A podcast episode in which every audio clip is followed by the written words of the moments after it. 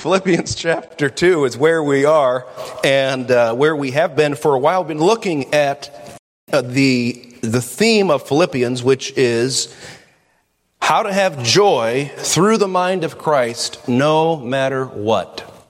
That's the theme overall of the book of Philippians. Joy through the mind of Christ no matter what. You know, you don't, you don't really need to worry about joy necessarily until life gets weird. And then happiness that comes from a Rockstar energy drink just doesn't do it anymore. You got to have something that is supernatural. And, uh, and in fact, the way to have joy is so ridiculous, you can't do it with your own mind. He tells us in chapter 1 that we are in Christ. And then in chapter 2, he tells us that we're going to have the mind of Christ. He says, Let this mind be in you. Allow the mind of Christ to be in you. And there, why would anybody want to keep the mind of Christ out? Why would anyone need to be told to allow the mind of Christ to be in me? now, it's in me in the person of Christ, but sometimes it seems like it's hermetically sealed so that it doesn't seep out. Well, it's certainly sealed by the Holy Spirit to keep the flesh from affecting it, but God has no desire to keep the Holy Spirit sequestered in a little isolation chamber inside of me. He wants the Spirit of God to seep throughout my entire being. And here's the reason why we don't want to happen, obviously, uh, often in our lives, is because what it requires of us. The reason why I have to allow the mind of Christ to be in me is because, naturally speaking, I don't really, in my old nature, care about the mind of Christ. I care about my mind. And sometimes in my super spiritual religious state, I want other people to think that I have the mind of Christ so that I'm, they know how much better I am than they are. That's what religion does for you basically is an opportunity to show that you're superior to someone else. But he said, Let this mind be in you. And we're going to see here what that looks like and the reason why we're told to let it be in us. It's not natural, it's supernatural. In verse 14, he says, Do all things without murmurings and disputings. There's a clue right there. It's impossible for me to do all things without murmurings and disputings in my own mind. Why? I wake up murmuring. And as soon as I see the first human, I'm disputing. But he said, Do all things without murmurings and disputings. Why? That ye may be blameless and harmless, the sons of God, without rebuke, in the midst of a crooked and perverse nation. And we live in the midst of a nation full of crooks and perverts, do we not? But we are to, we are to be among them, he said, among whom, in the midst, among whom ye shine as lights in the world. God doesn't need anybody else telling people how dark it is. He needs someone to show the light. To show the light. And here's another form of self righteousness. When you're constantly saying how bad things are, what you're saying is, I'm not that bad. That's really bad. Of course, you need to say when something is evil and wicked, you need to be willing to say that it is. But what's the antidote for that? Here's the antidote me holding forth the word of life in the midst of a crooked and perverse nation. That's the antidote for darkness, is the light. Who has the light? Jesus said, I am the light of the world. And then he said, As long as I am in the world, I am the light of the world. Then he said, Ye are the light of the world. You and I are the light in this dark world. Now you can understand a little bit why he said, Let this mind be in you. It's a different way of thinking. It's not the natural human response. The natural human response is, When are people going to clean up this mess? Why do, people, why do people keep leaving stuff around? Nobody cares. It's not like the old days. Things are terrible today. It's horrible. And it is true. Who's going to clean it up? I'm going to clean it up.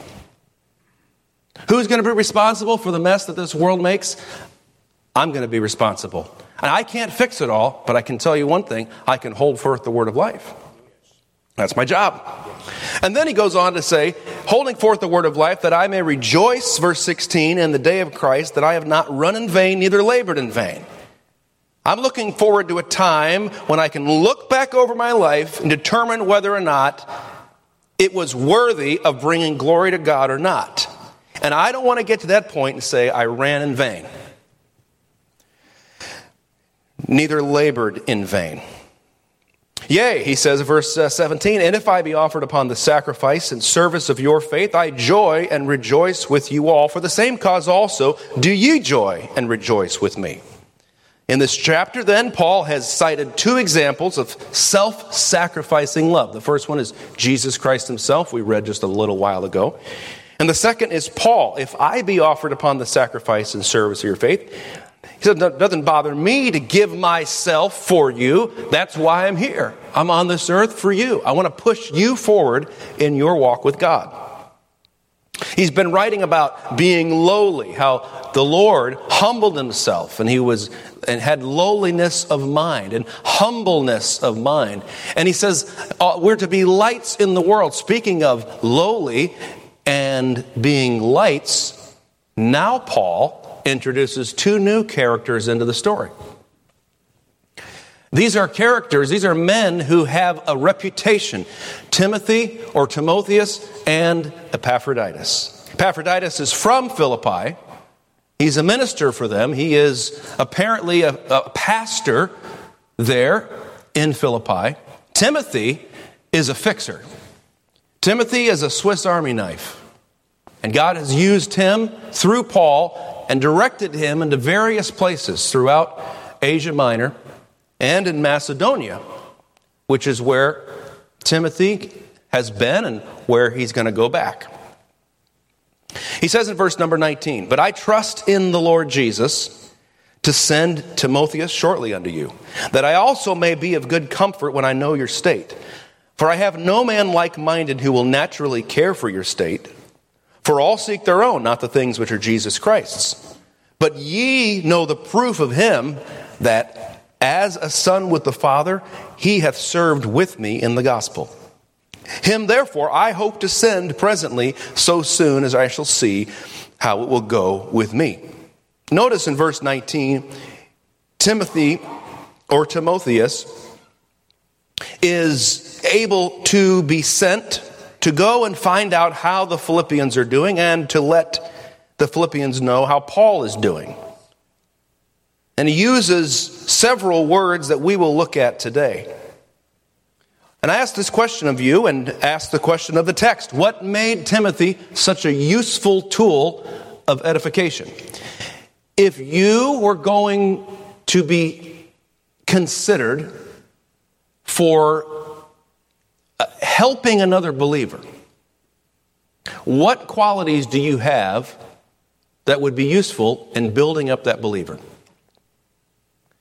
If, if I were saying, I, I need to accomplish this particular spiritual task, and I'm standing here as a pastor, I'm looking across the congregation, and I, I, I think, who would be the one?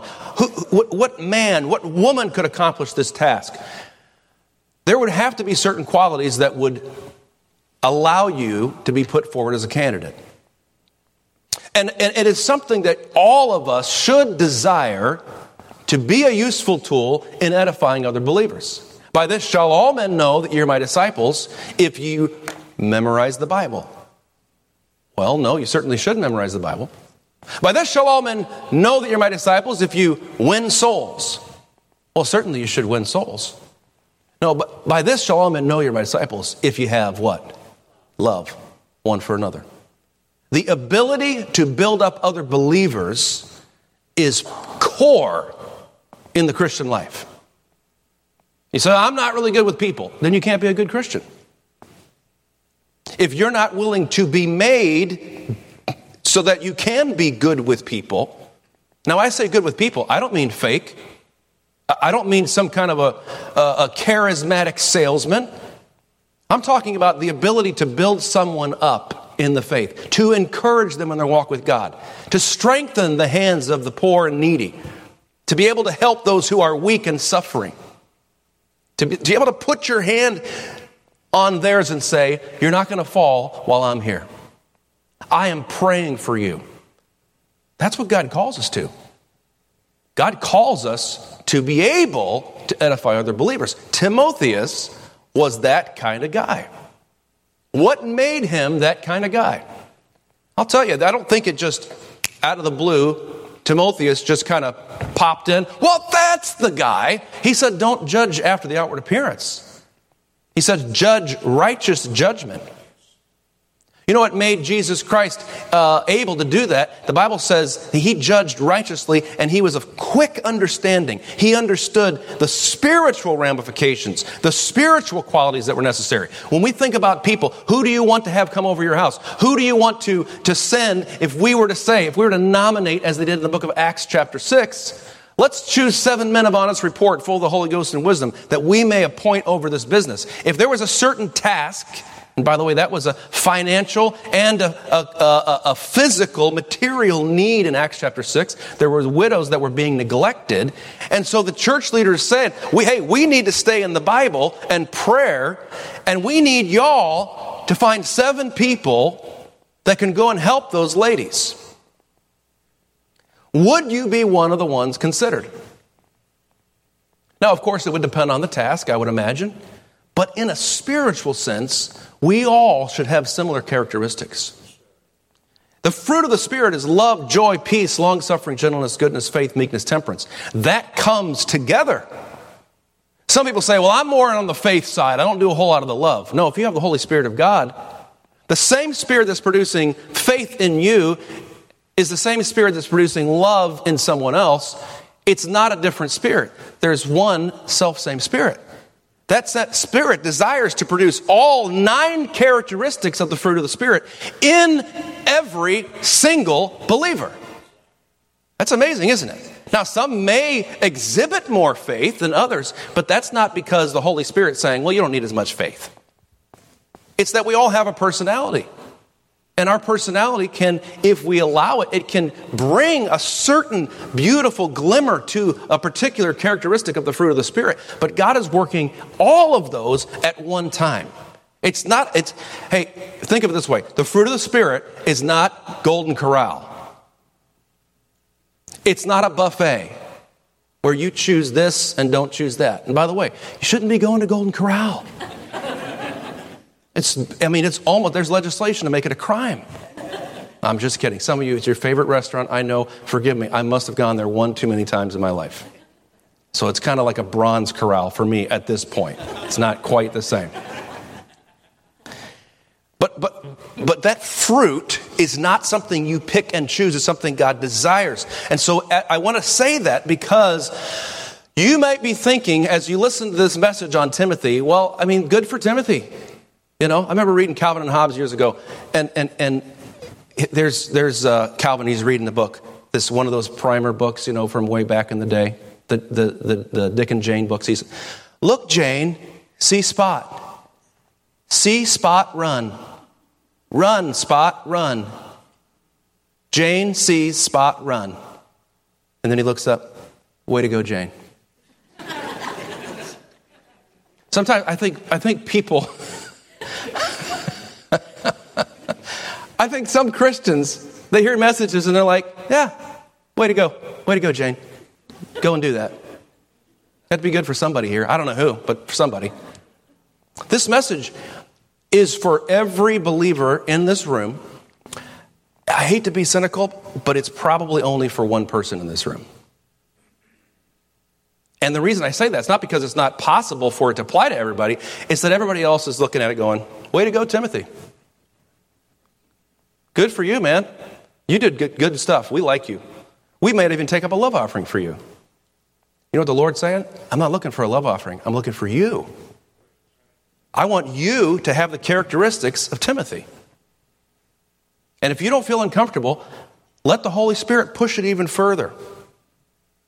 If you're not willing to be made into a Timothy, something is wrong between you and God. As you see these characteristics, God didn't just put stuff in the Bible to say, oh, and we had some really fun times there, and it was really cool, and this guy, Tim, Tim was there, Tim's awesome, I love Tim.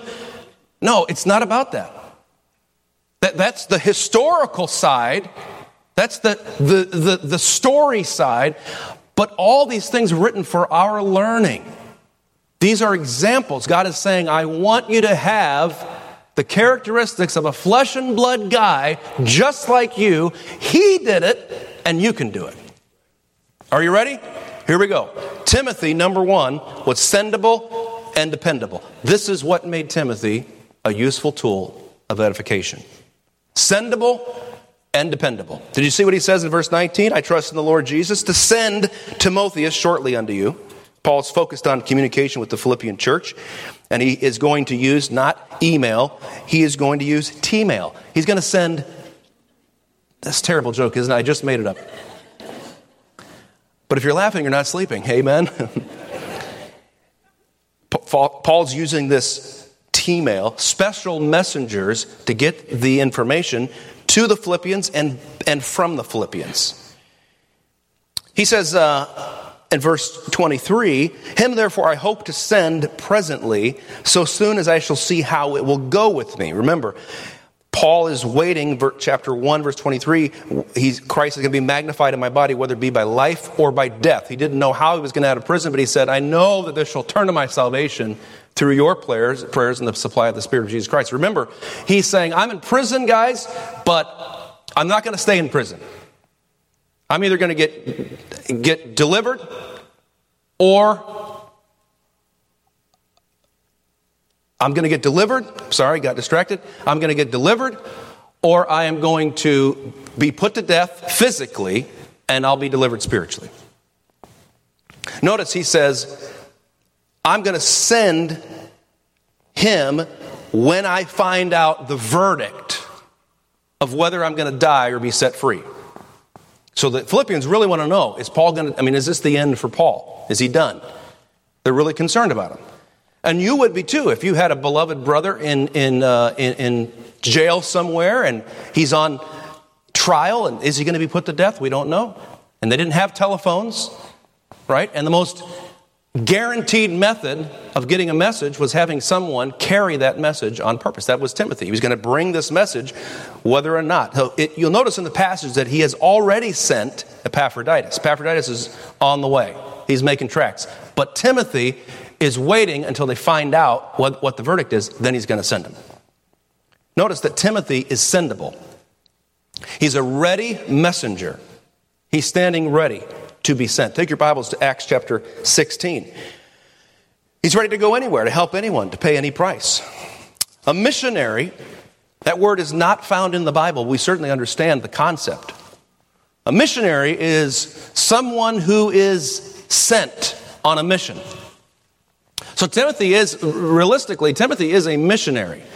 Now, by the way, getting on a plane doesn't make you a missionary. Landing in another country doesn't make you a missionary being connected with and buying into the mission makes you a missionary. Do you see the difference? Some people want to go on a vacation somewhere and call themselves a missionary. Not a lot of people, but some. Some people want to live perpetually in another country and make sure they take pictures of other people's meetings so that it looks like things are getting done. You say, not missionaries. Oh, yeah, there's some moochinaries out there. But, but ultimately, uh, I'm thankful for, uh, for the missionaries that, that are connected with, you know, hey, listen, giving balloons to people and, and help give food, that's all important. But he said, Go ye therefore and teach all nations, baptizing in the name of the Father, Son, and Holy Ghost, teaching them to observe all things whatsoever I commanded you. Lo, I am with you always. What is that? What is that He command? He has given us the gospel. We're supposed to take the gospel. So when you are participating in getting the gospel from A to B, you are a missionary. You're involved with the mission. And Timothy was a missionary. Watch what we find of him in Acts chapter 16. Notice verse 1 Then came he to Derbe and Lystra. Behold, a certain disciple was there named Timotheus, the son of a certain woman. There he is, which was a Jewess and believed, but his father was a Greek, which was well reported of by the brethren that were at Lystra and Iconium. He had a report of the brethren from his hometown and his area. People said, Oh, Timothy, it's a good guy. It's a good guy. He's a blessing. He's an encouragement. You know, that's, in order to be sendable, you have to be of good report. People have to look at you, be able to look at you and say, that's a good man. Now, if you're really hur- trying to hurry up and get sent out so that you can be called a good man, or you just want people to call you a good man, it's not good enough. You see, Timotheus lived there at Lystra, in that area, and he just did what was right. He just lived a good life. And other people started saying about Timothy, that's a good man right there. That's a man that loves the Lord. Then, in God's providence, his great plan, he brings the Apostle Paul, the apostle to the Gentiles, he brings him to town, right? Now, what has he got? Now, Paul sees this man, and look what he says in verse 3 Him would Paul have to go forth with him. He said, I want that kind of a guy with me. Paul was always taking people under their wing, under his wing. He was always trying to bring somebody along. I want, you, I want you to come with me. And that's the mark of a believer who is interested in the Great Commission, trying to take someone under his or her wing. Now, listen, I don't have enough room under my wing for you. Sometimes I feel like my wings are broken because I'm trying to help people. Listen, that's what we're called to. Now, you ought to take care, first of all, of, of your spouse if you have one. You ought to be concerned about your children, of course. Your extended family, that goes without saying. If you don't provide for your own, you're worse than an infidel. You've denied the faith. You can't work in the gospel ministry if you hate your family. You've got to be willing to help those that want to be helped and are able to be guided. That's what Paul's doing, but Paul's even going beyond that. He's helping those who are not related to him. And he's not just helping those who are downtrodden, he's looking for good investments. He's looking for investment opportunities. You know that you're doing well financially when, you're, when you stop complaining about interest rates. In other words, you stop complaining about how interest is making you pay, and now you're wishing that interest would pay you. You're looking for a place to put your money so that you can get a return on your investment. And some of you have been bitterly disappointed over and over and over again. And, uh, and we all say amen. Spiritually speaking, God's not happy with you to take your talent and bury it in the earth. He wants you to make a return on the investment that He's given you. How do you do that? You go out of your way, you look for people who are good investments, and that's what Paul does. Now, notice the requirement of going on this missions trip. How many of you want to go on this missions trip with Paul? I do. Come forward and be circumcised. Whoa, sports fans. That's a release form right there. Great day in the morning. I'm not interested in that. This is what made Paul, uh, uh, Timothy, sendable. He was willing to be a good example and have a good report where he was. Well, I don't care what anybody thinks of me. They can just do, they can have their own thoughts like, I'm, a, I'm my own man. Sorry. That's not Christ like. You ought to be concerned about what other people think about Jesus Christ in you. You ought to be. And Timothy was. Paul says, Come with me. Oh, by the way, we'll stop real quick and get this procedure done, and then you can go with me. You know what that means? Timothy was willing to humble himself, humble himself, in order to be used of God. That's what made him sendable. Verse number 11. Acts 16 11. Therefore, loosing from Troas, we came with a straight course to Samothracia, the next day to Neapolis, and from thence to Philippi, which is the chief city of that part of Macedonia and a colony. And we, who is that? Well, it's Paul, it's Luke, it's Timothy. We were abiding, we're in that city abiding certain days. Look at chapter 17, verse 15. And they that conducted Paul brought him unto Athens, and receiving a commandment unto Silas and Timotheus for to come to him with all speed, they departed. Hold on a second. Okay, I'll go with you on your trip. I'm there to help you. I'll, I'll, I'll you know, help do stuff. Notice how it's ramped up. Paul wanted him in chapter 16 to come, and now Paul is commanding him to come. Do you see that? He, he said, receiving a commandment unto Silas and Timotheus for to come to him with all speed. He's saying, guys, get here as soon as you can. Now, I don't know if you're like me. I don't like when people are pushing me. I, I was driving down Interstate 80, 90 coming, coming east the other night, and there was a guy behind me, apparently was an emergency vehicle. He pulled up right on my tail and started flashing his lights. And thank God for autopilot. What do you call it? Cruise control. Because I ain't going any faster, I can tell you that. You're not pushing me. So I'm trying to get around this truck. I'm in the left hand lane, I'm going 75. The guy's behind me as if there's an emergency. So I get up there and there's a space for me to pull over. I ain't pulling over. I'm staying in the left hand lane. Why? Somebody's got to listen. Sit, the, the police aren't around. Somebody's got to teach this guy a lesson. So I'm staying 75. Man, he, he is on me now like a buzzard on dead meat, and he is he is coming up. He's not hitting me, but he's getting closer. And now it's as if this was what his car was made to do to flash lights. That was the purpose of the car. Now he is just flashing, flashing, flashing, flashing, flashing, flashing, flashing. I may or may not have tapped on the brake. Why? Back off, Jack. There's something that really bugs me, and I won't tell you the rest of the story. It's slightly embarrassing to me. My flashers work too. That's all I'll say. You know what that is? I, I don't like it when people are throwing their weight around. You know what Timothy's doing here?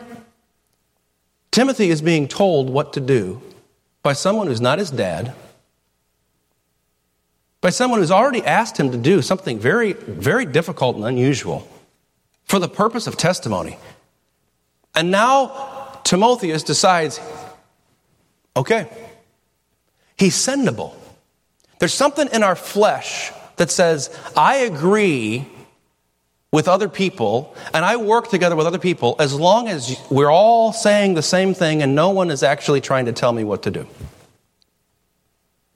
You know what, what we struggle with many times? We struggle with people in authority. Just all there is to it. How do I know this? You know, if you're going to be someone that can be a blessing to others, you've got to be sendable. And sendable doesn't just mean the church is going to pay your way to go and do what you want to do anyhow. It means that you have the ability to take direction. Well, I don't want to take direction. You don't have to. Nobody's going to make you take direction. I'm not going to force you to do that. I'm here to tell you, Timothy would never have turned into the Swiss Army knife that he did if he hadn't been able to take that direction from his mentor. Look at chapter 19, verse number 22. 1922. It says, So he sent into Macedonia two of them that ministered unto him, Timotheus and Erastus. Again, we see Timotheus being sent. And there were people who had ministered to him, people that were servants. That's what the word minister means in the Old Testament. Minister and serve are interchangeable. And they were serving Paul. And now Paul is sending Timothy out once again.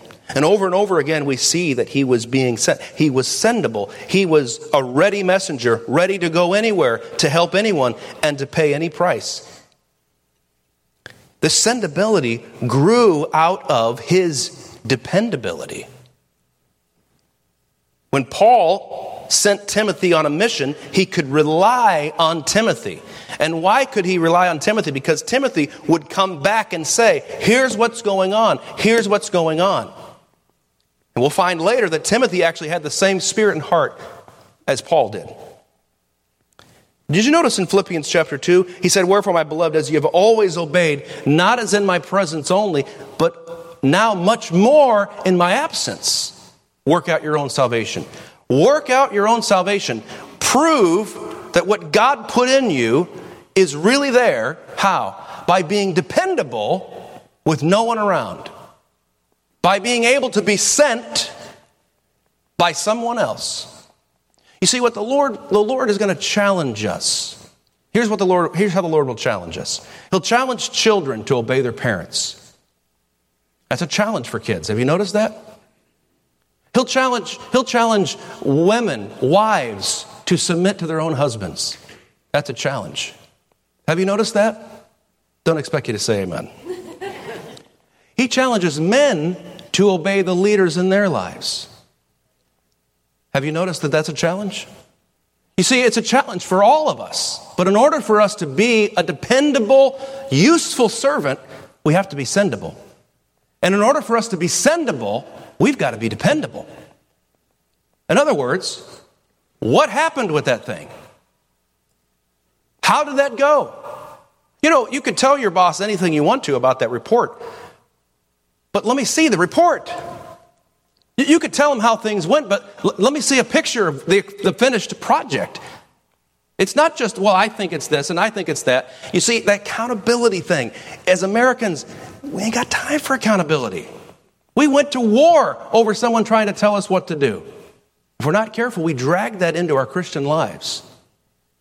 We've got to be sendable and dependable. And then we find next in chapter 2 of Philippians, back to chapter 2, verse number 19. He said, But I trust in the Lord Jesus to send Timotheus shortly unto you, that I also may be of good comfort when I know your state. For I have no man like minded who will naturally care for your state. For all seek their own, not the things which are Jesus Christ's. It is natural for all men to seek their own welfare. But Timothy cares for others as much as he did himself. That is supernatural. He learned that from Christ himself through the ministry of the Apostle Paul. Notice he says, All seek their own, not the things which are Jesus Christ. What are the things? What are those things? Let's look at chapter 2, verse number 1. Notice, if there be therefore any consolation in Christ, that's number one. Christ is first. If any comfort of love, if any fellowship of the Spirit, if any bowels and mercies, fulfill ye my joy. Keep that in mind. J O Y.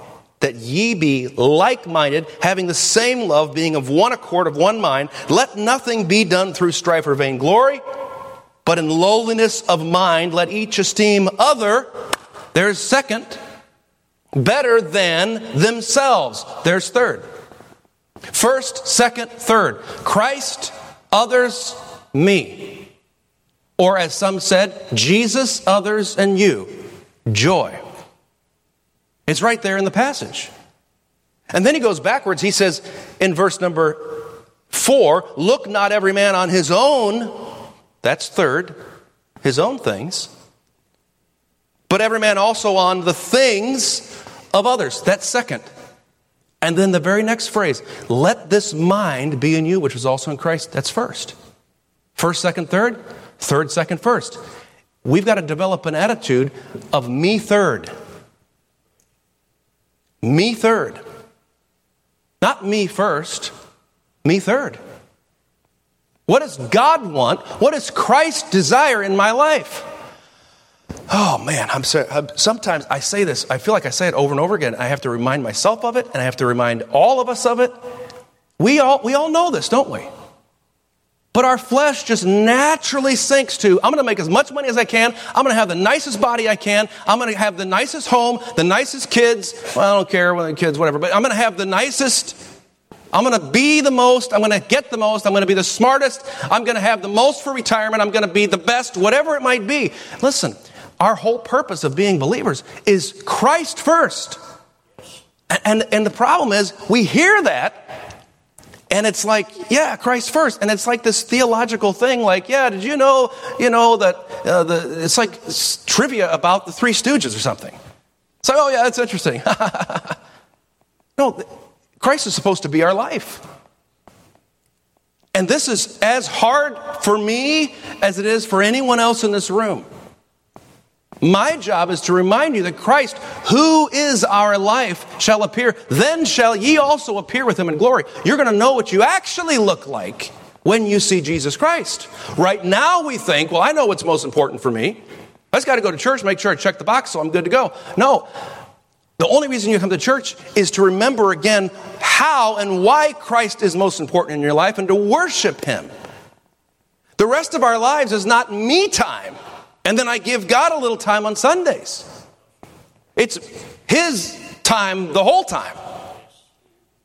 And that's the challenge, that's the battle that we face. Why? We have this old nature, and it wants a lot of money in the bank.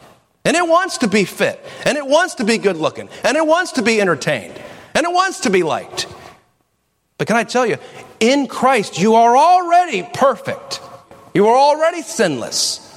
You, you are already beautiful. You look like Christ. If you knew that you were already accepted in the beloved right now, maybe you wouldn't work so hard to try to prove something in the flesh that you already are in the spirit. All right, so here we have Paul, and he's telling, listen, the things which are Jesus Christ are thinking of others. You say, oh, I want to be Christ like. I want to be Christ like, but I don't have time for other people. No, then you can't be Christ like. Why?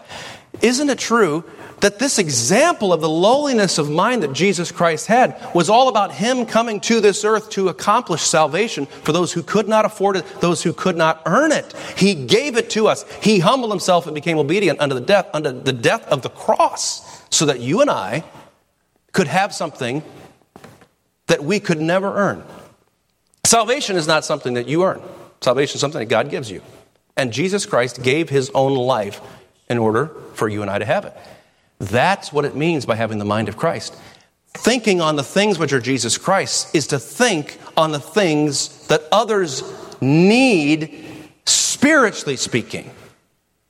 What do other people need? This is not a matter of, hey, everybody just give all your money and we'll just divvy it up and give it to people who have broken down cars and houses with roofs that leak and we'll just give all that, and that way we're all being Christ like. No, because what happened? We'll give all that money, and next week it'll be the crowd that gave that has the problems. Just keeps going back and forth. Those things are helpful, that we help people. We want to be encouragement and blessing to them in material possessions, but ultimately, our concern should be for the spiritual needs of other people.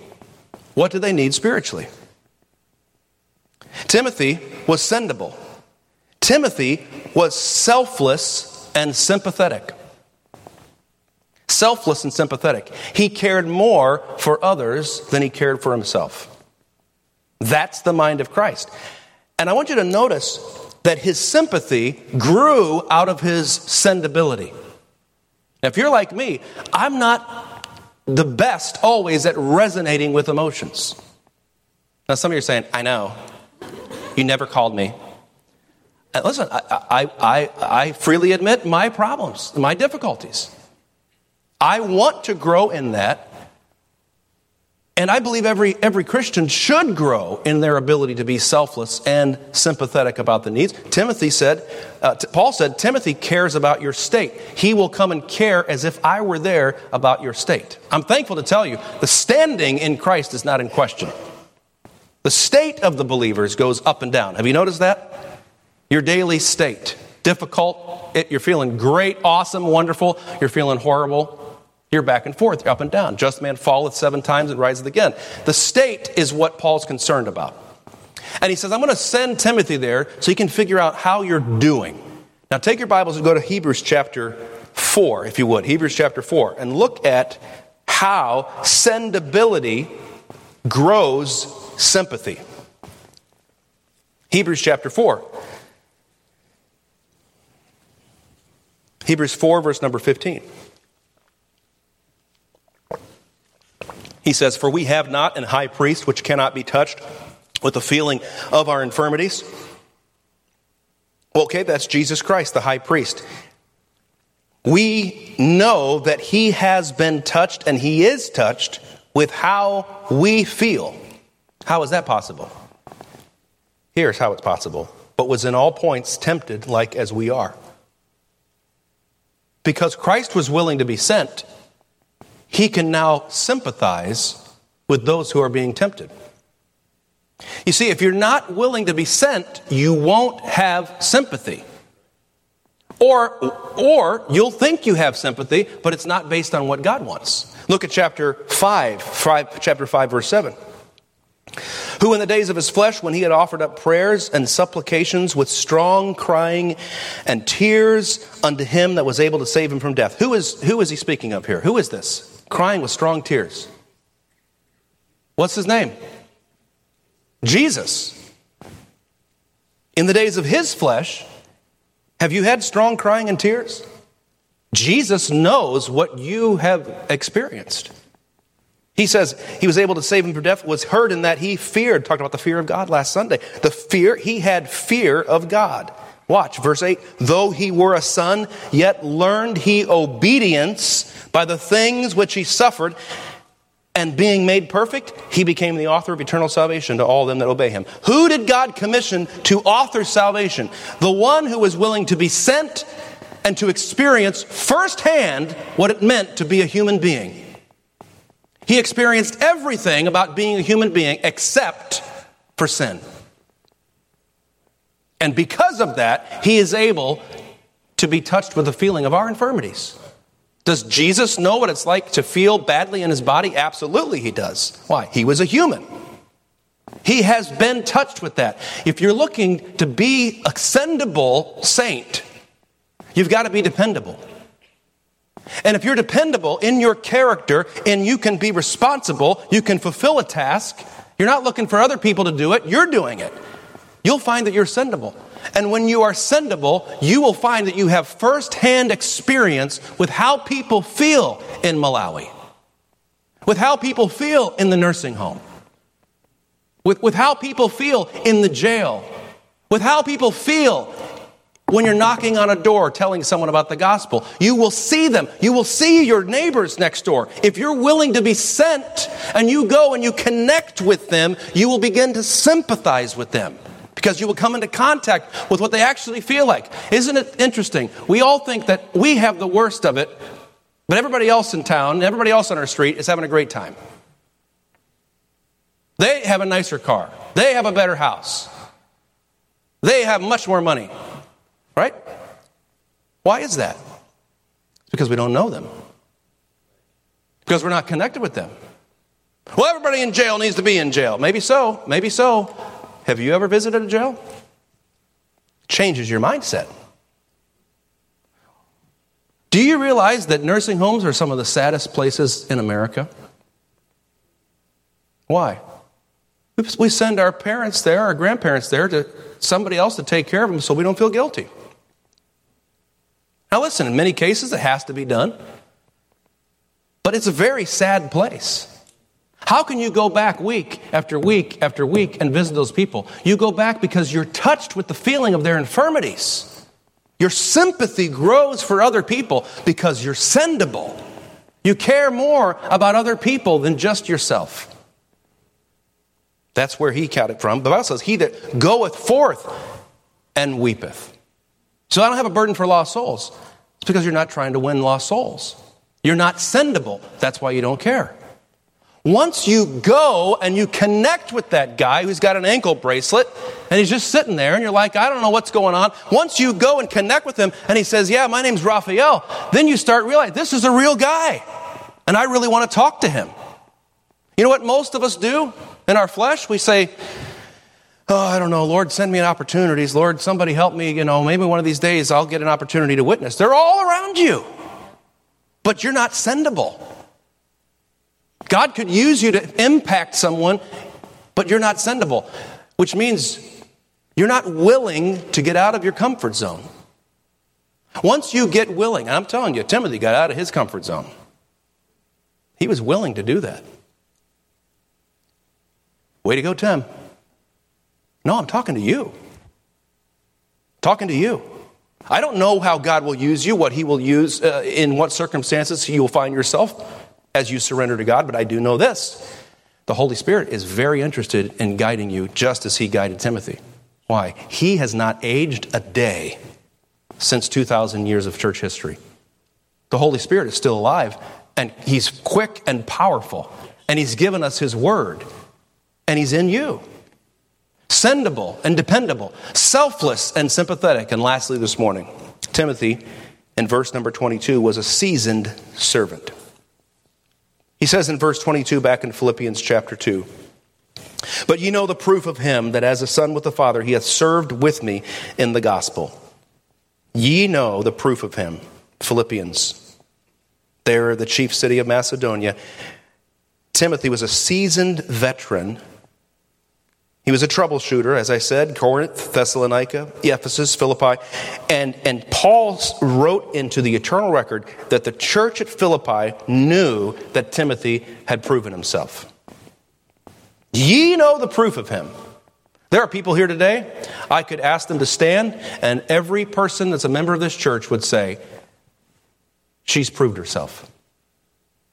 He has proved himself. I, I, I, hope, I hope someone could say that about me. Timothy could stand, and all the church there at Philippi would say, He's proven himself. He was seasoned. Seasoned. Well, I don't think anybody has any right to tell me whether I'm right with God or whether, okay, then you're not going to be a very useful tool. You have to open yourself up and be vulnerable to the confirmation of other believers. It's one of the reasons why we have a hard time launching people into ministry is because people want to define for themselves what the ministry is and then self confirm, self authenticate, and go into ministry. You know what God requires us to do as believers? He wants us to be made vulnerable to the church as a whole to determine whether or not I have proven myself. But the good thing is, other people have done it, and you can do it. You know what he says in Galatians 4 6? Bear ye one another's burdens and so fulfill the law of Christ. He says, For if a man think himself to be something when he is nothing, he deceiveth himself. But let every man prove his own work, and then shall he have rejoicing in himself alone and not in another. For every man shall bear his own burden. What burden has God put in your life that he wants you to prove yourself with? How, how, how, much time have you spent in the last six months bemoaning your station in comparison with other people? I have burdens to bear that other people don't have. Every man shall bear his own burden. We're supposed to bear other people's burdens with them as well, but we're not supposed to be looking for other people to bear our burdens. My job is to bear my burden and to bear someone else's burden secondarily. And if every person here did that, you wouldn't have to worry about someone needing help with their burden. You see, my job, number one, is in my state. I may look back at my life in the last several years and see a graveyard of buried hopes. I might see ruin. In my case, I see uh, a, a burned house. You might see a death of a loved one. You, you might see a separation or divorce or a wayward child or a health difficulty. And we look back and we say, it's not fair. It's not fair. Other people don't have to deal with this nonsense that I'm dealing with. You know what Timothy did? Timothy said, Well, this is where God's called me. This is what I'm doing. You can imagine him and Paul walking down to get that procedure done. Timothy's like, Anybody else coming? Like, where is everybody? No, it's just you, Tim. Well, how fair is that? Well, it's just necessary for the mission, Tim. We just got to do it for the mission. You see, God's calling us as believers to stop looking around at everyone else and, their, and how they have it so much better and to bear our burden and go to God in prayer. And that is where you will have communion with God Himself in a way that you never have. Why? You're not dragging everybody else into the throne room, it's just you and God. And you're saying, God, you got to help me where I am right now. I can't bear this burden alone. And He said, Cast all your cares upon me. I'll do the caring for you. You cast them on there, and now you find a union with God. And in that union with God, now you're able to look around and say, maybe I could help brother so and so. You recognize someone else that's been through the same difficulty. And instead of you saying, when are people going to call? Why aren't they going to connect with me? Nobody cares. You're the one calling other people. You're the one connecting. You're the one caring. Why? Because the love of God is shed abroad in your hearts by the Holy Ghost, which is given us. You have an opportunity to commune with your Savior in this difficulty in a way that you never have before. Now, we should care for other people, but we should utterly abandon this thought of who is going to care for me. Should get rid of it, should never think it. You should always think, God, if you'll give me strength, I will care, I will carry and bear the burden that you've given me. And if you'll give me grace, I'll bear the burden of someone else. That's what Timothy did. He proved himself. He proved himself alongside of his mentor, Paul. He said, As a son with the Father, mine own son in the faith, my dearly beloved son. You see, his sendability and his sympathy, I want you to watch this, is very important, grew out of his like mind with Paul. He said, I have no man like minded who will naturally care for your state. You need to be in connection with a mature believer. You know, some of you are like, I'm just trying to help people. You're not ready to help people. You need help yourself. You need to find someone who's more spiritual. If, you, if, you, if you're looking for someone to hang out with, find someone to hang out with that you consider closer to God than you yourself are. Someone who knows more of the Bible. See, as Paul was bringing Timothy along, Timothy was willing to be guided as a son with a father, even though Paul was not his father. And he said, I'll follow along with you and I'll adopt the way that you think, Paul. And he did. Timothy became a man after Paul's own heart. And he became as concerned as Paul was for these Philippians. It didn't mean they always agreed, it didn't mean they had the same temperament. But it does mean that each of them surrendered his natural way of thinking and yielded to the mind of Christ. It does not say that Timothy, Paul said, Timothy served me in the gospel. It doesn't say that. said Paul, Paul said, Timothy served with me in the gospel. They were a team of servants. It was that same servant attitude of Jesus Christ taking upon him the form of a servant. It was the same servant heart that Paul had, and then it manifested itself in Timothy serving. And it's available to you and I this morning. F.B. Meyer said, I have only one ambition to be God's errand boy. As we think about missions conference coming up, those sent to accomplish the mission, may we remember Timothy. He's willing to humble himself as a servant. He was willing to be sent based on the need, not on his desire. And because he was sent and in close connection with these people, he developed sympathy and over time, he proved himself as a valuable servant who was capable of edifying the saints. Let's bow our heads in prayer.